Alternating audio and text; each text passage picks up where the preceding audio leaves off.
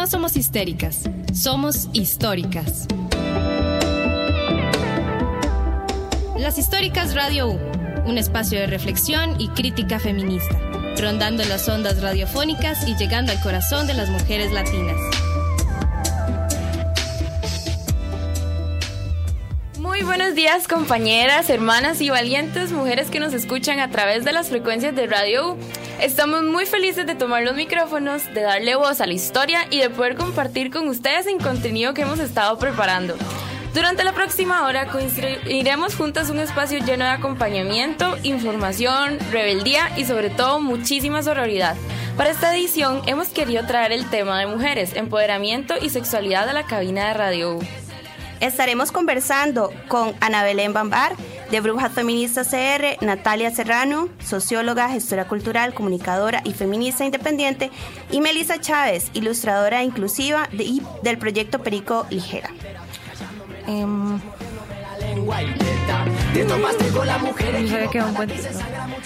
para la sección de Mujeres en la Historia, les recordamos que durante este mes de mayo vamos a estar compartiendo datos históricos de la vida de Carmen Mondragón.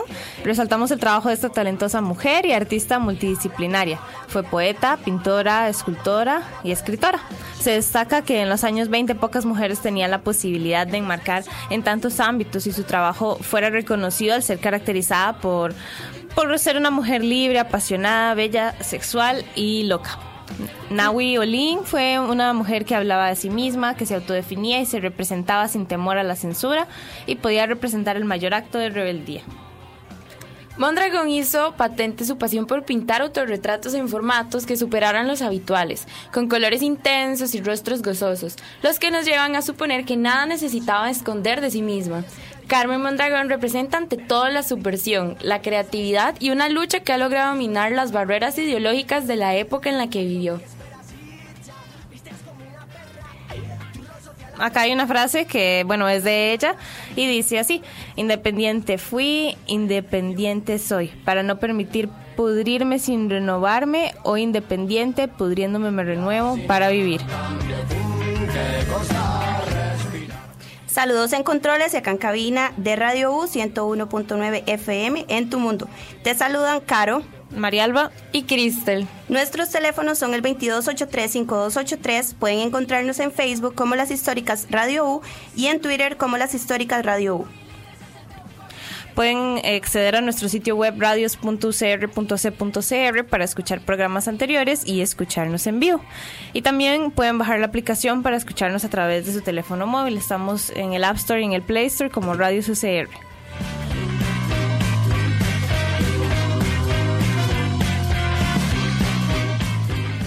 Les invitamos a quedarse con nosotras en cabina y disfrutar del contenido que tenemos para ustedes. Como les dijimos antes, el día de hoy estaremos hablando acerca de sororidad y acompañamiento entre mujeres. Pero antes de entrarle al tema, vamos a compartir experiencias vividas por nuestras radioescuchas en la sección Me pasó en. Me pasó en es un espacio radiofónico de denuncia antipatriarcal. Ofrecemos el micrófono para que compañeras o amigas puedan denunciar de manera simbólica las distintas formas en las que muchas de nosotras hemos sido violentadas, en espacios como la academia, el trabajo e incluso los círculos sociales. De manera muy respetuosa y siempre mostrando empatía, agradecemos mucho que confíen en nosotras y en nuestra labor, que hagan las históricas un espacio suyo. Durante el día de hoy vamos a compartir denuncias expresadas a través de la plataforma de trabajadoras denunciando y a la vez vamos a brindar algunos consejos legales que consideremos que pueden ser beneficiosos para las personas que son víctimas de esta clase de situaciones.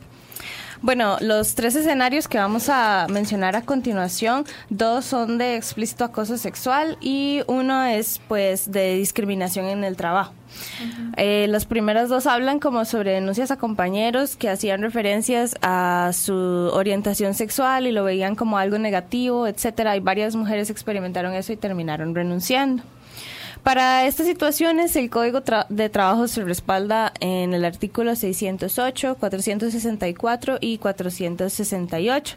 Y específicamente también tenemos el apoyo de la Ley 7476, que es la Ley contra el hostigamiento sexual en el empleo y la docencia. Específicamente pueden apoyarse en los artículos 4, 5 y 7 de estas, de estas secciones para, para este tema.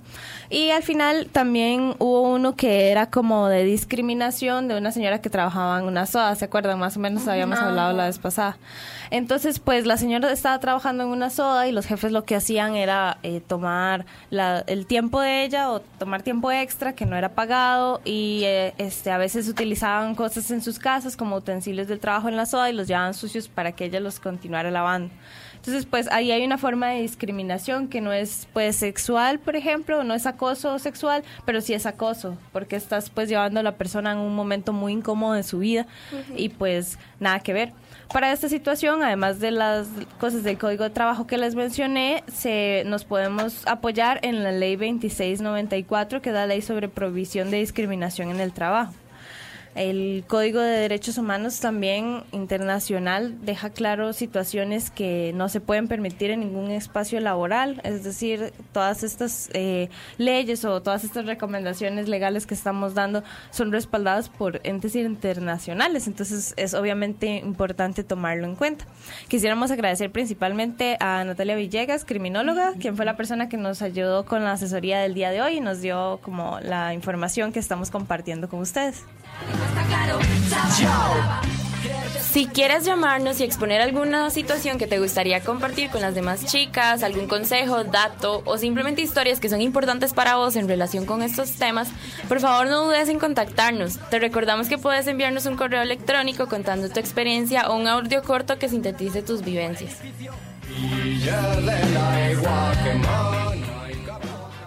El día de hoy tenemos dos artículos muy interesantes para compartir.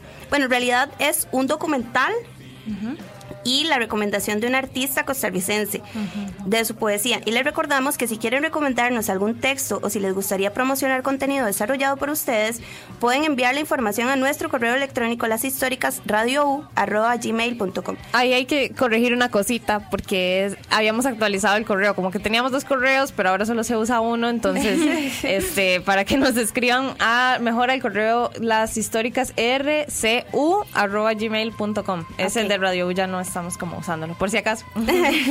Vamos a estar pendientes y muy felices de leer sus sugerencias de lectura. Eh, bueno, la primera recomendación es el documental. Como decía Caro, el documental se llama Miau. Son unas siglas, significan movimiento insurrecto por la autonomía de una misma. Son compañeras feministas de Chile.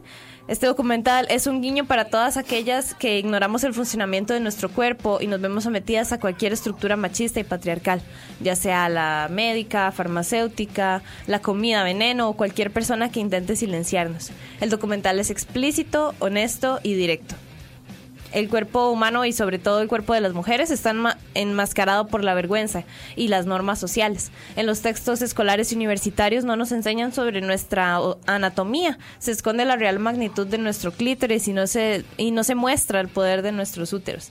En este documental pues se intenta enseñarle a las personas que lo ven más sobre los cuerpos en los que vivimos diariamente nosotras las mujeres, especial en una cultura, especialmente en una cultura patriarcal como la que existe. Mientras más mujeres conocen su opresión física mental, más fuertes serán para oponerse a ella. Alza tu voz, un poquito de rap, con mensaje social. Bueno, eh, la recomendación número dos es, como mencionaba Caro, eh, es una es un poema, es una, es una costarricense que se llama Daniela Gómez y es conocida como Du. Es una artista plástica, activista feminista y por la liberación animal. Ella tiene un blog en el que publica su poesía con enfoque feminista. Pueden encontrarlo como Raíces de Libertad. En Facebook e Instagram la pueden encontrar como Du. Uno de sus poemas perdón, es el siguiente. Nací mujer. Por supuesto que nací mujer para criar, para criar mis virtudes e imperfecciones. Sí, Nací mujer para parir, para parir mis logros, mis fracasos y mis luchas. Sí, nací mujer para limpiar, para limpiar mi vida de todo lo que me ata y me impide avanzar. Está claro que nací mujer para callar, para callar a todo aquel que no me permita gritar. Y sí, nací mujer para el placer sexual, ya sea para sentir tu pene al hacerlo explotar o para bailar en tu vagina hasta que llueva sin parar. Por supuesto que nací mujer para dar vida, con cada grito de lucha, con cada sonrisa a mediodía y con cada acto de rebeldía. Nací mujer, hombre, alma, tierra, pecado, lujuria, flores, melodía, disonancia, poesía. Está de verdad muy bonito y siento que logra expresar hasta incluso las opresiones que sentimos día a día, lo que se nos dice que tenemos que hacer y lo que no. Me gusta mucho como, como lo explicita. de fijo. El aquelarre, nuestro lugar de construcción, análisis y manejo de temáticas con perspectiva de género.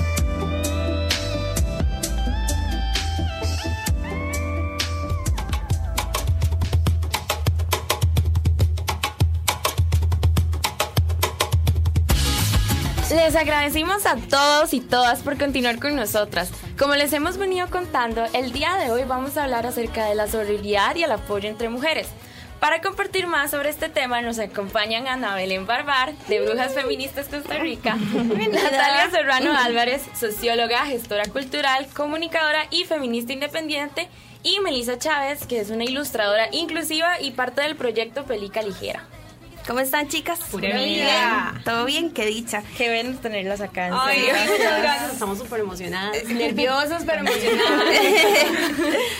Bueno, el día de hoy vamos a hablar de sororidad y acompañamiento.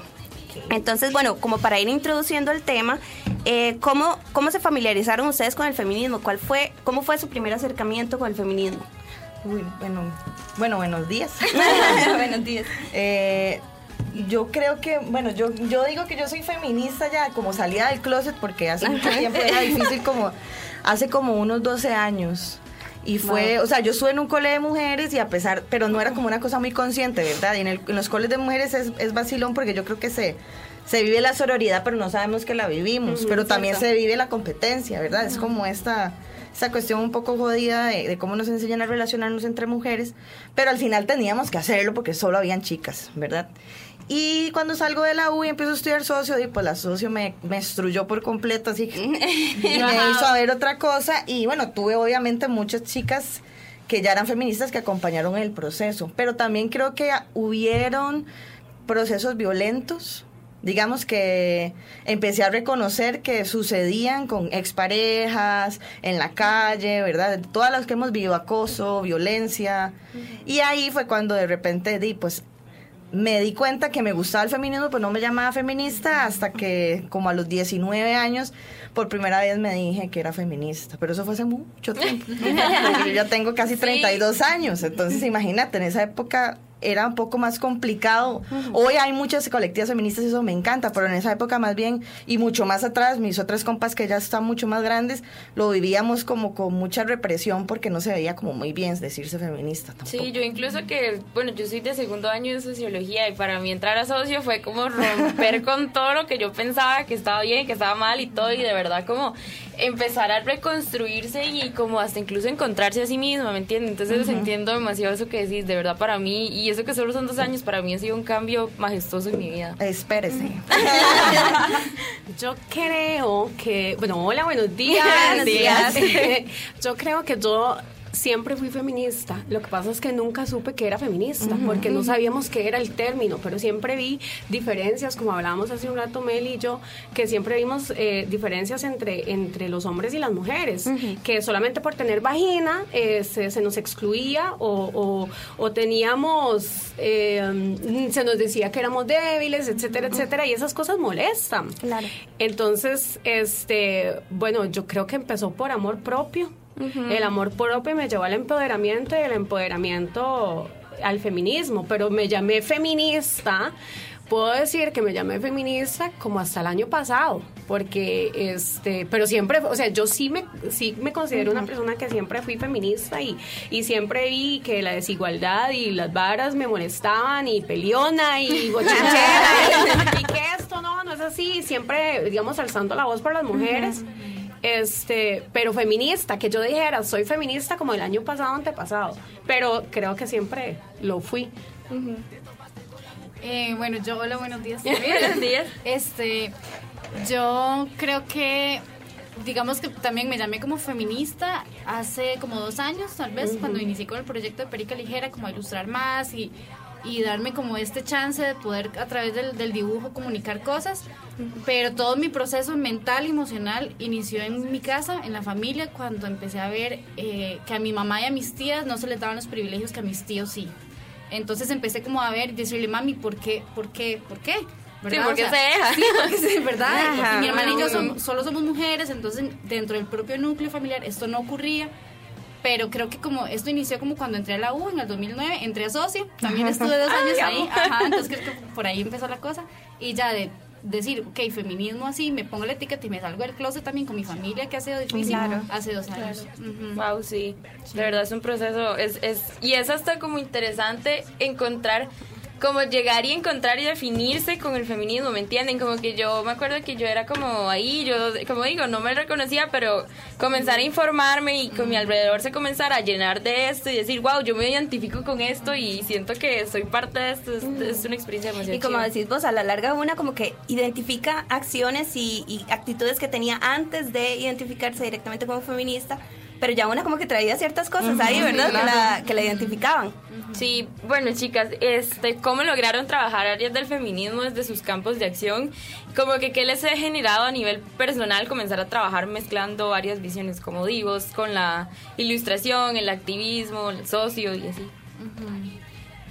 Eh, bueno, yo, yo creo que en, en mi caso, en, cuando entré a la U, en el 2009, eh, a socio y todo esto, eh, de forma paralela estaba trabajando mucho con diferentes ONGs de ayuda social. Entonces, por ahí, me di- o sea, fue como una cachetada de más y otras realidades diferentes a la suya. Y eso me fue llevando a personas con enfermedades, con diferentes discapacidades, con contextos súper diferentes y fui encontrándome yo misma en esas personas. Entonces, cuando después de socio, no la terminé, no terminé socio, entré diseño gráfico. Y ya en diseño gráfico, el dibujo me costaba mucho también. Entonces, también como reconocer mi debilidad es como, ok, soy pésima dibujando, entonces voy a entrarle a esto, ¿verdad? O sea, es algo que me asusta, le entré un montón. Y el verme vulnerable me permitió también como ver la vulner- vulnerabilidad en los demás. Y dije, ok, me cuesta dibujar, voy a hacerlo mucho y voy a representarnos a todos en mis dibujitos. De Y así, verdad. sí, por y eso. que eso es demasiado admirable, o sea, llegar y hacer como no sentirse, porque yo he conocido, tengo amigas incluso que se sentían mal, que querían entrar a diseño, por ejemplo, pero se sentían mal, que dibujaban mal y yo no sé qué, y de verdad como continuar con eso y no rendirse. De verdad es de admirar, no, no cualquiera lo hace. Ay, yo mi campo de acción, el número uno, eh, yo soy mamá, entonces ese Claro. es mi campo de acción Claro. número uno, ¿verdad? Ahí es donde yo siento que tengo que trabajar. De hecho, este, creo que eh, me hice feminista, o sea, ya dije, no, sí soy feminista por la crianza, porque tenía que, eh, como dicen ustedes, hacer esa acción desde mi hogar, porque yo necesito, ¿verdad?, que las, las chicas y también José Roberto, di, pues crezcan en un ambiente equitativo. Si yo no lo hago, si mi esposo no lo hace, nadie lo hace. Exacto. Este, y luego, bueno, ah, hicimos, eh, bueno, y empezamos con brujas feministas. Brujas feministas, yo les había contado una vez en una charla a Cristel que empezó porque estábamos en una mesa de tragos, alguien hizo un chiste sexista y yo dije, hey, mae, mm, son toques, no me parece. Entonces se me bombardearon. Ah, sos feminista, pero como si fuera algo malísimo. Entonces yo di, obvio. Entonces me di cuenta que necesitamos hablar acerca del feminismo. Este, ¿qué, qué cambios he, sentido yo hacer en, en ahora que yo empecé eh, Brujas Feministas? Que se necesita hablar que está súper tergiversado lo que es el movimiento feminista, lo que se quiere, eh, la, eh, y eso es la acción, digamos, al hablar, al, al, eh, genera cambios. Entonces, eso es lo que se tiene que buscar en, en Brujas Feministas, eso es lo que hacemos. Hay chicas que, que llegan a la patada, ¿verdad? Peleando, pero es que esto y esto y esto, se les explica y van cambiando su manera de pensar. Entonces, yo creo que lo más satisfactorio para mí es ver ese cambio. Obviamente, yo crezco un montón con, con todas. Yo aprendo, es, es toda una evolución, ¿verdad? Estamos en una deconstrucción. Pero sí, eso, ajá, pero eso, esa, esa es mi, digamos, mi meta es esa, seguir trabajando, eh, seguir generando cambios y, y se hace así, con esos, con, con, con- hablando y en la, en la acción, como dicen ustedes. Sí, claro, el- la bulla En la bulla, genera sí. incomodidad y esa es la Sí, idea. en general, incomodidad. Vecinal, inventar y erradicar, reformas, organizar. Le canto a las mujeres grandes seres, le canto a los mapuches estudiantes. a los- Las históricas. Vamos a seguir desarrollando el tema. Em, contextualicemos sororidad. ¿De qué nace? ¿Bajo qué necesidad surge el concepto? Bueno, el concepto como tal en realidad se acuña como en los 60s. Wow. ¿verdad? Entonces no es un concepto tan nuevo, pero sí ha cambiado como su percepción. En los 60, Kate Millett, que también hablaba mucho de lo personal es político y todo esto, lanza como esta premisa de que todas las mujeres debían unirse. Pero en ese momento en los 60 era más desde un enfoque del feminismo liberal estadounidense. ¿Verdad? Entonces, lo que hablaba era como, no había como una di- división entre los diferentes tipos de mujeres que existimos, ¿verdad? También era un poco una visión blanca, ¿verdad? Estadounidense, del feminismo, de la segunda ola, ¿verdad? Entonces, eh, tal vez eh, en ese proceso muchas no se sentían identificadas, sobre todo las feministas afro, ellas no sentían que, o sea, como que se estaba obviando que habían otras opresiones y otras formas de exclusión que, se, que vivían otras mujeres que no eran las mujeres blancas, ¿verdad? De clase media, académicas, ¿verdad? Entonces, tal vez el- el- la sororidad de la que hoy hablamos es más una sororidad que nace como entre los 80s y 90s y que la presenta el feminismo decolonial y el feminismo comunitario, que sí ya empezaban a hablar de, la- estas, de estas mujeres que han, que han sido oprimidas por su etnia, por su condición de clase, ¿verdad? Eh, por su condición incluso migrante, ¿verdad? Y entonces empezamos a hablar ya no de un feminismo nada más de que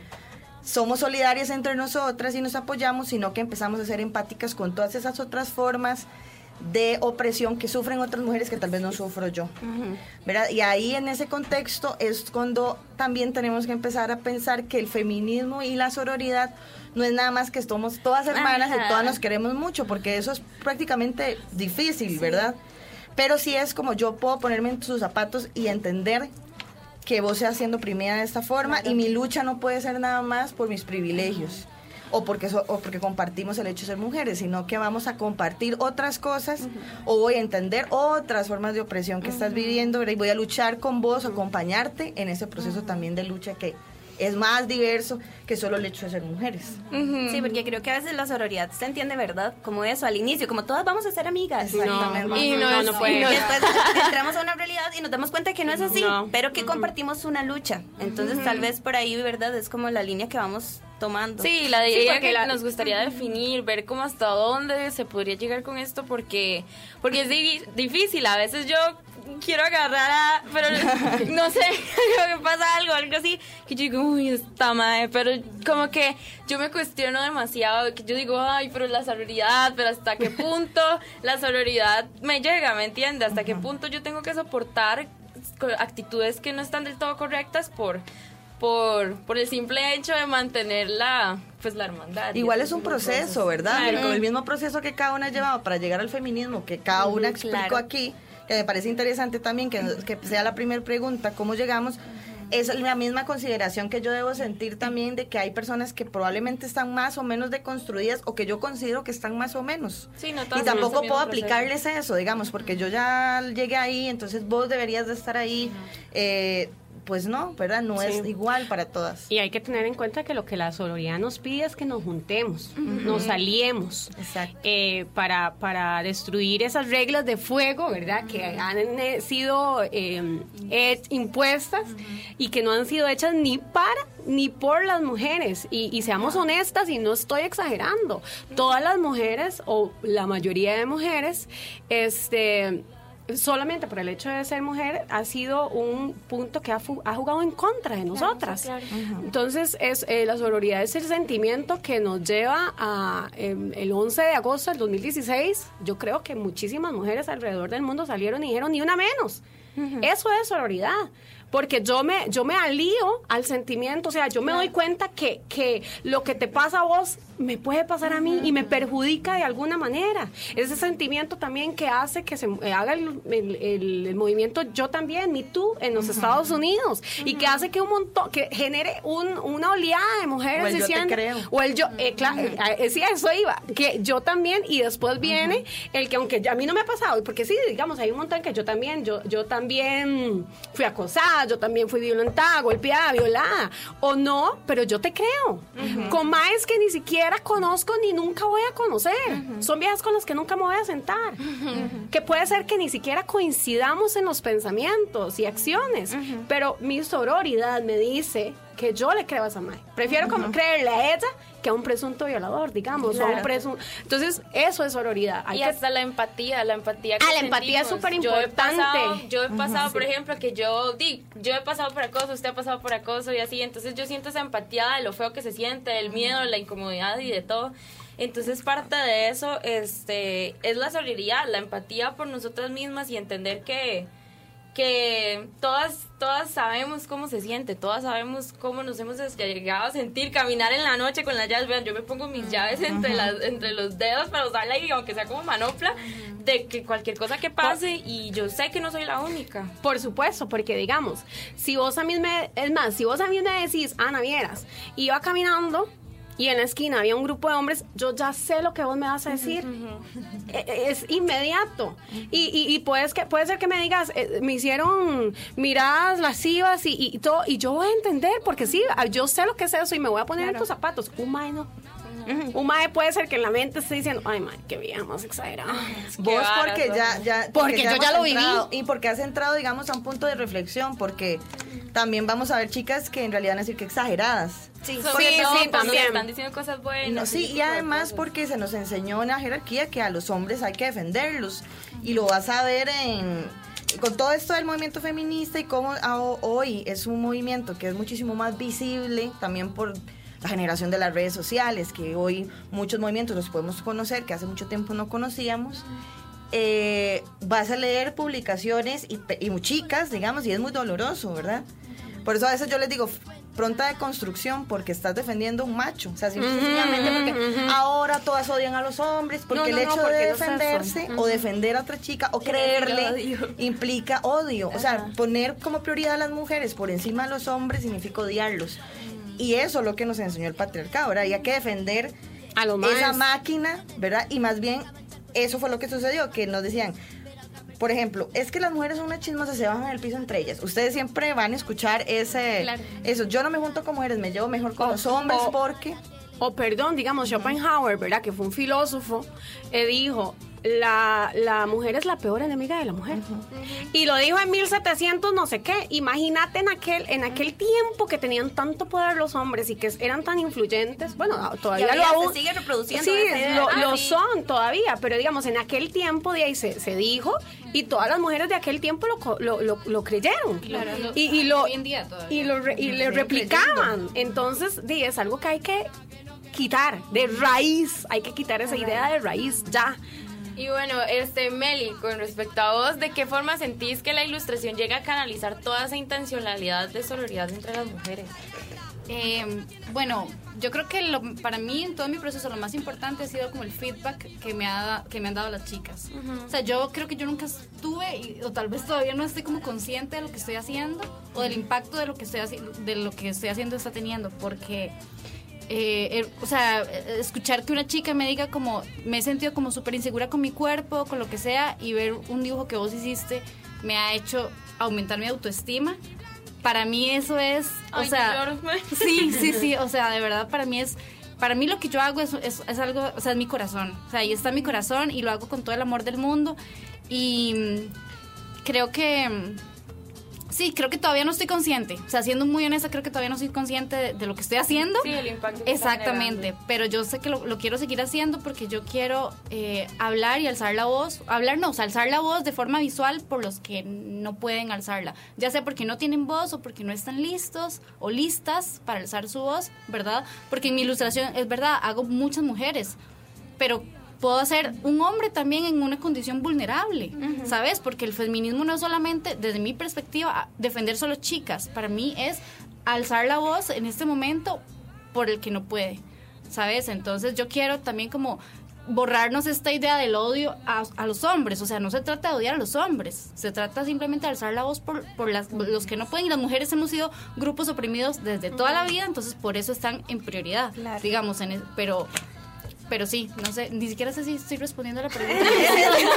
no, pero, igual es interesante Yo también, yo fijo me va a pasar eso. Porque la sororidad es precisamente una, par- una cosa que, que, que la sororidad ta- trata de rescatar, es el aprender entre nosotras. ¿verdad? Yo aprendo de vos, vos aprendes de mí, yo vos das tu arte, digamos, gráfico y yo tal vez te puedo ayudar en otra cosa, o yo aprendo a escuchar las vivencias de otras mujeres que tal vez no son mis vivencias y las valoro y les doy un lugar, digamos, desde el discurso, que tal vez no es el discurso oficial, porque también el feminismo ha tenido un discurso oficial que, Sí. que no, que tal vez ha invisibilizado a otras. Y yo no voy a venir aquí a hablar Sí, ni sí. mujeres negras ni mujeres trans porque no me toca a mí hablarlo.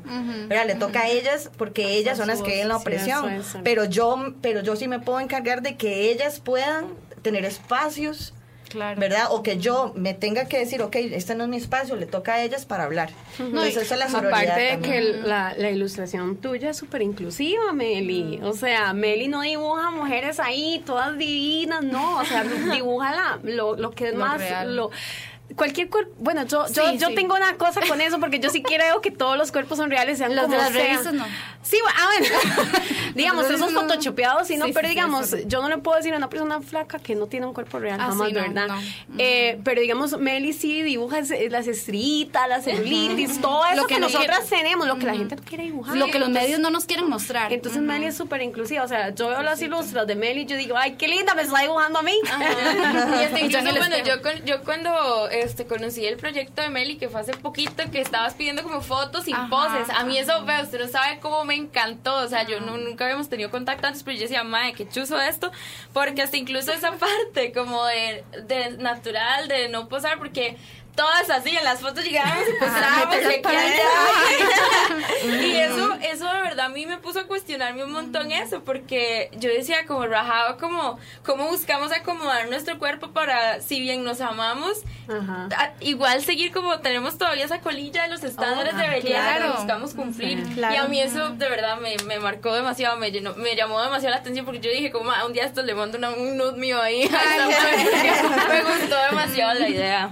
Ay, muchas gracias. sí. Chicas, y si hablamos de que no existe lo que no se nombra, ¿verdad? que, que eso es como una frase ahí conocidilla.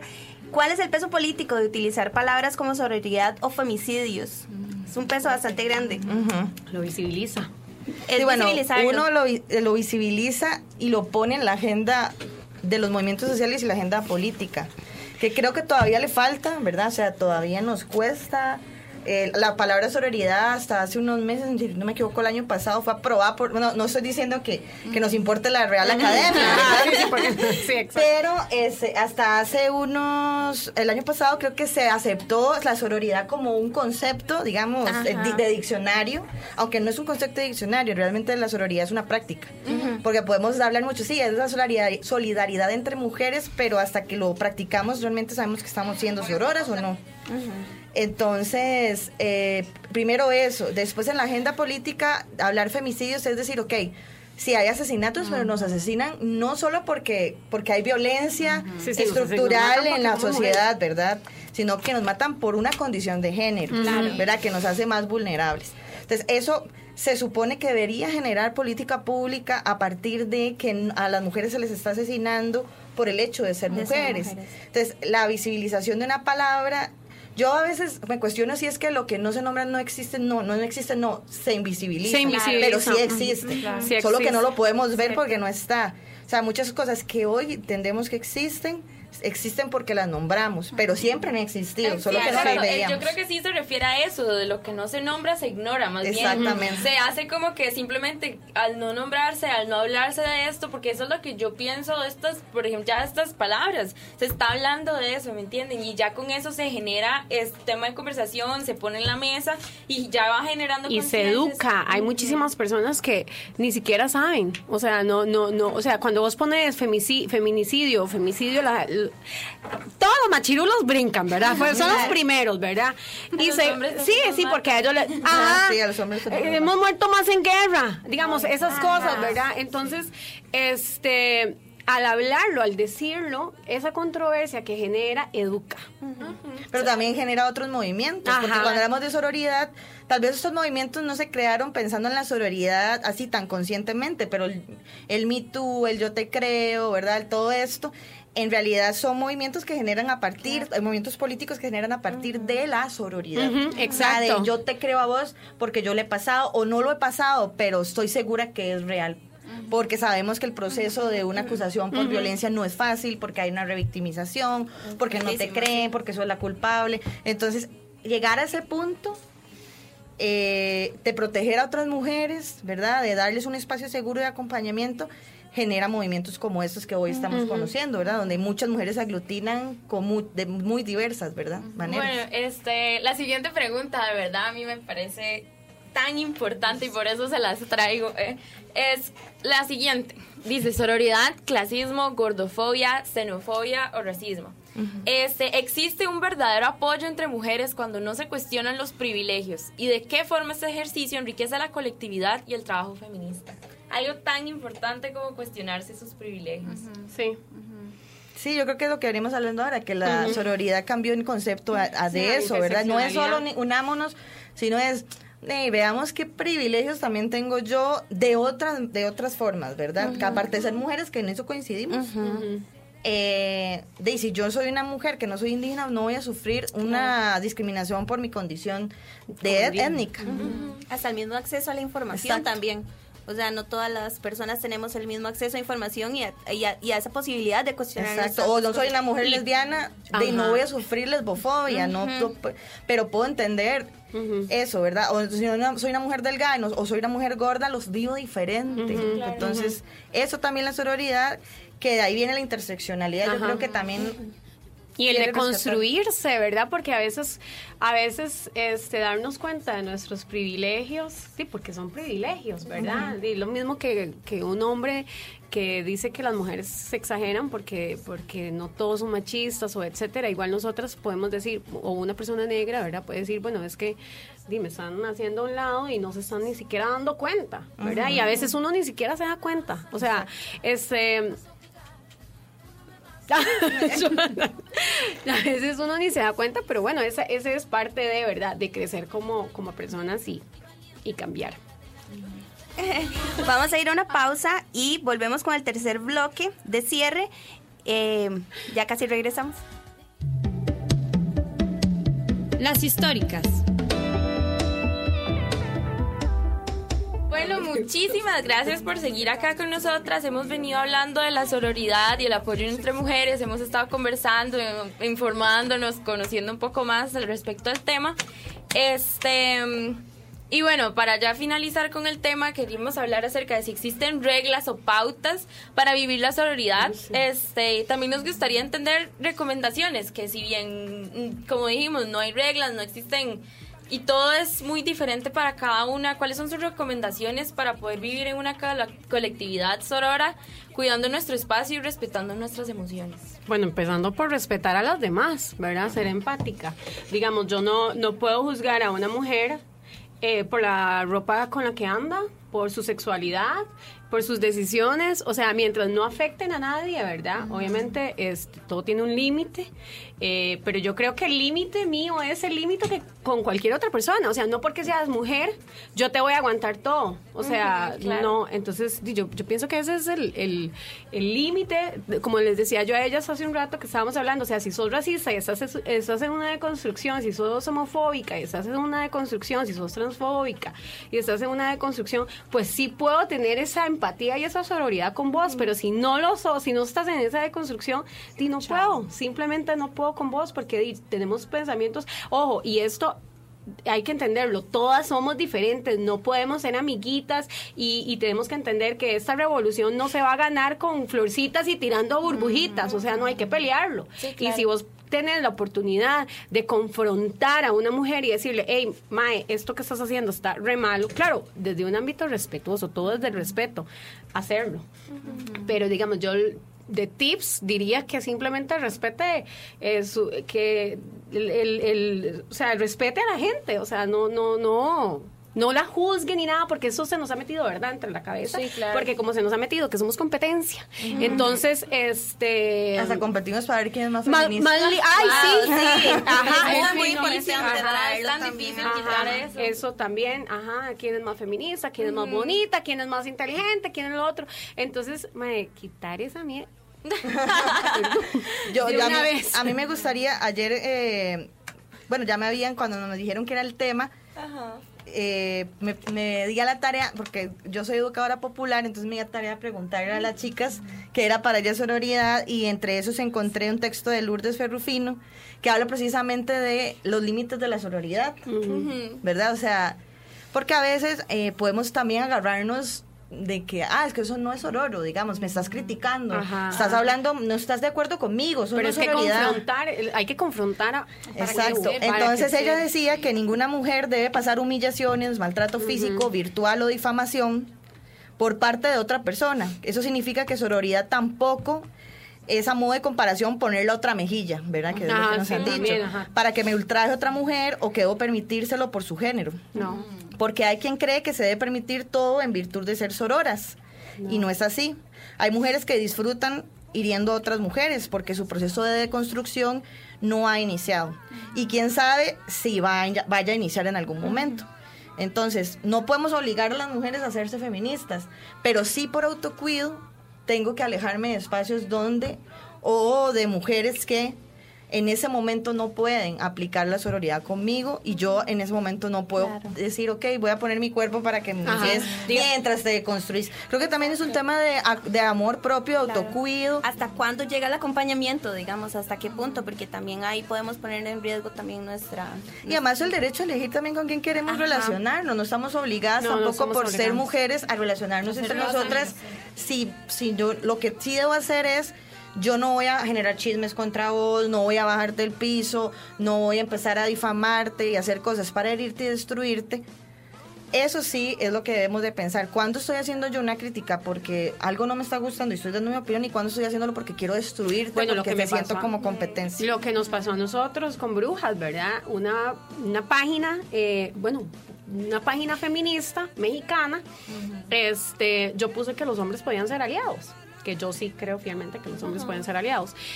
Y este, esta chica vino y me atacó terriblemente y además fue y lo puso en las redes sociales y dijo, brujas feministas CRs, esto y esto y no sé qué. Eso ya, ahí se termina porque una cosa es que, eh, o sea, lo, lo más sororo de parte de ella era... "Ey, esto No no, te- no no me me parece, parece, ajá.